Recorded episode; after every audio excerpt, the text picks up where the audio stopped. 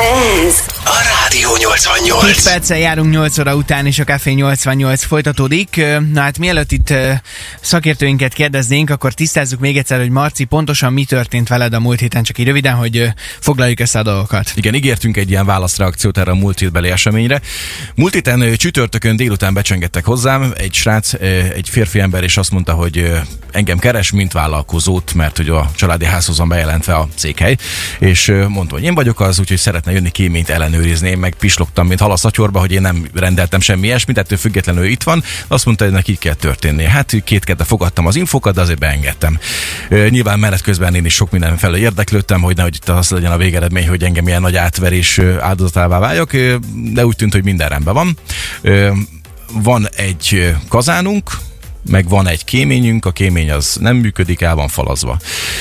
Ettől függetlenül a mérés megtörtént a kazán esetében, majd kijött a helyszínen egy jegyzőkönyv írása után egy 20 ezer pár forint, hiány 20 ezer forintos számla, vagy csekk, nevezük bárminek, és akkor be kellett fizetnem. Menet közben azért itt közben konzultáltunk a megfelelő szakemberekkel, akik már itt vannak a stúdióban. Így van, itt van velünk Monát Krisztina, a megyei katasztrófavédelem szóvivője, illetve Király József, a megyei katasztrófavédelem kéményseprő csoportjának vezetője. Jó reggelt Jó nektek, reggelt. sziasztok! Jó reggelt! Jó reggelt, sziasztok! És akkor ez az eredmény, vagy ez a fejlemény odáig fajult, hogy azt hittem volna, vagy azt hiszem, hogy most tettünk pontot az ügy végére, miszerint visszautaltak egy bizonyos összeget, mert hogy a számlán két darab olyan tétel szerepelt, amiből az egyik meg se valósult, mert hogy ez, minek is nevezzük az ilyet, milyen kéménynek? Tartalékkéménynek nevezte, és azt is elszámolták. Mondta ezt a cég, de akkor Igen. menjünk sorba. Kezdjük szerintem így időrendben a, a történetet onnan, hogy van-e ilyen egyáltalán, hogy egy kéményseprő megjelenik az ember házánál, becsönget mindenféle előzetes tájékoztatás nélkül, és azt mondja, hogy itt vagyok, jöttem dolgozni.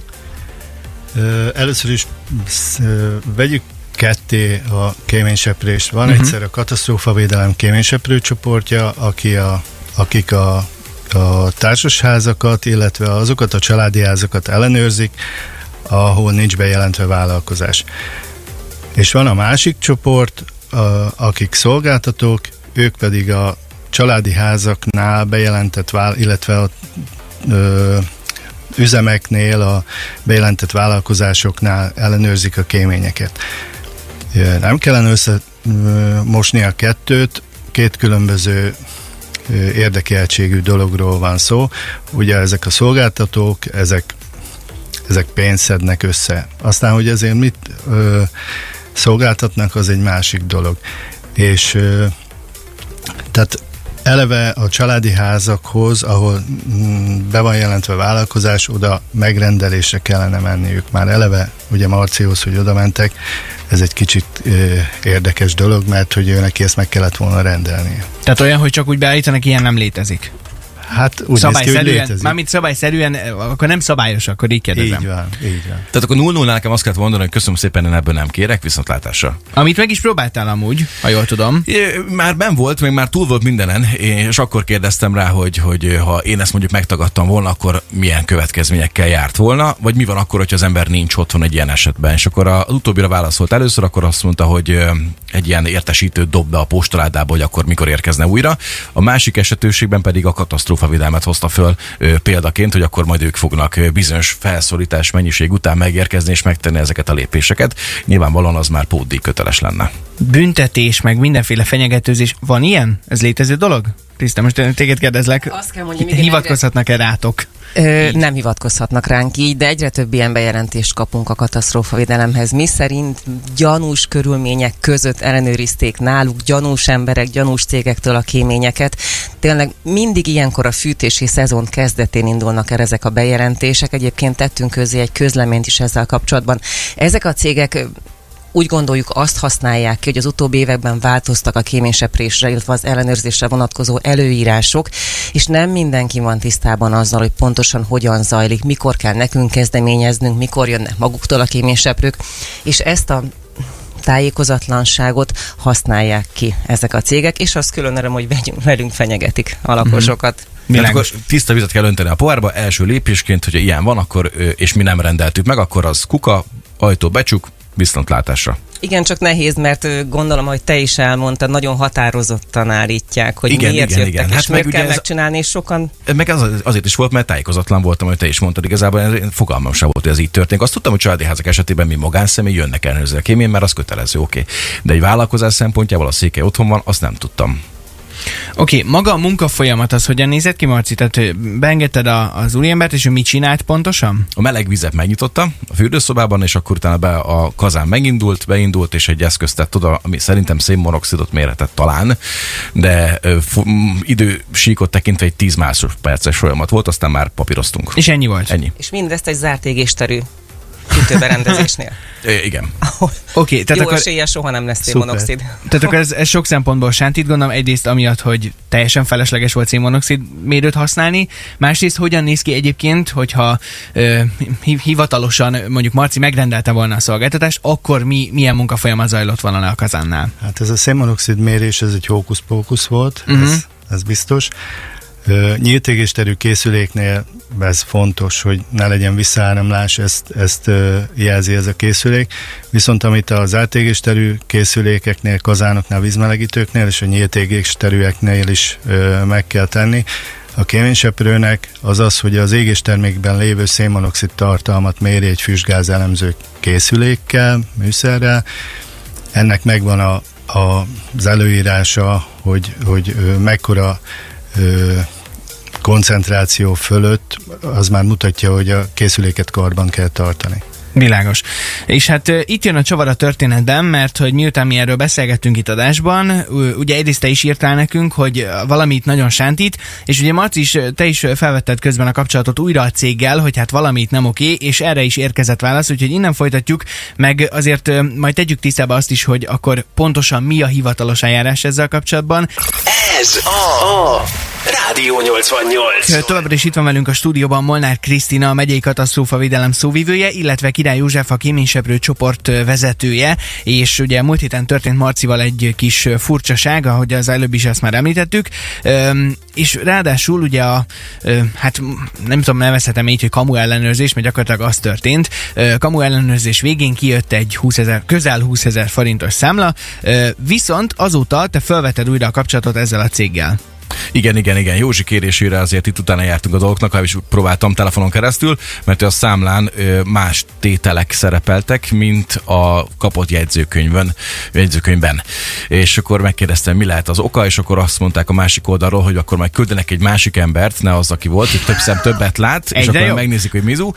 De egy pár órával később már odáig jutottunk, hogy elegendő volt nekem bemondanom azt, nem is fotóztam meg, semmi ilyesmi nem történt, csak az, hogy valóban különben nem kamusztam. A jegyzőkönyvben más szerepelt két különböző tétel, hiszen van egy tartalékkémény állításuk szerint, ami el van falazva, és van egy az a gázkazános kibufogó történet.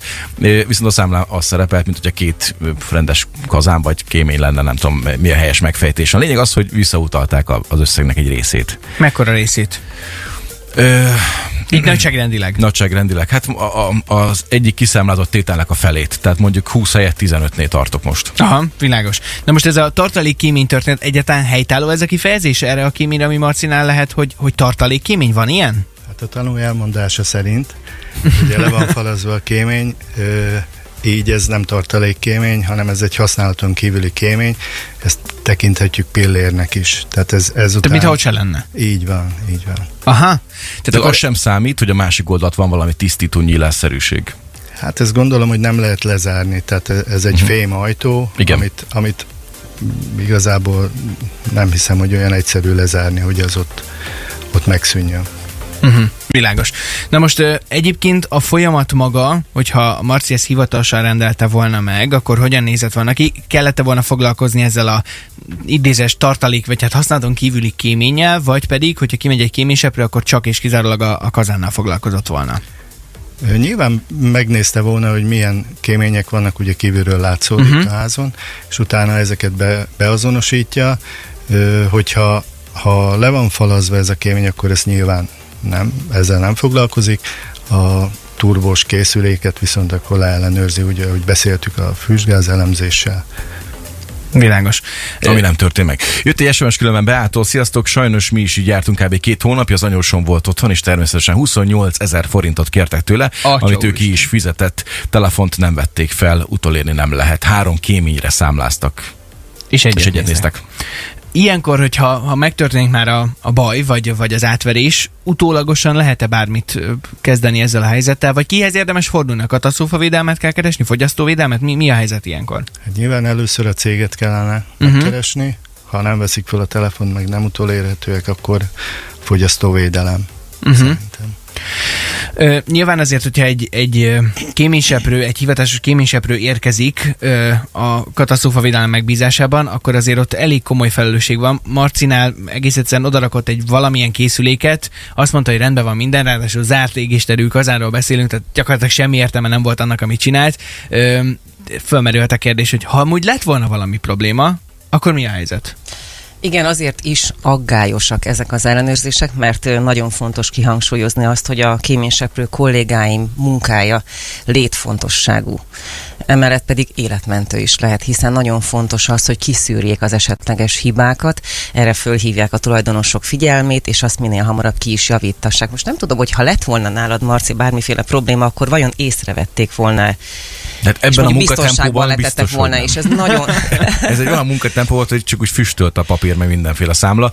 Amúgy alapvetően, hogy aki olyan cipőben van, mint egy a vállalkozás otthon van, ők nekik hogyan kellene ezt megrendelni, és hogy milyen, ez is számít az, hogy éppen most kazányuk van, vagy, vagy kandallójuk van, vagy bármi más?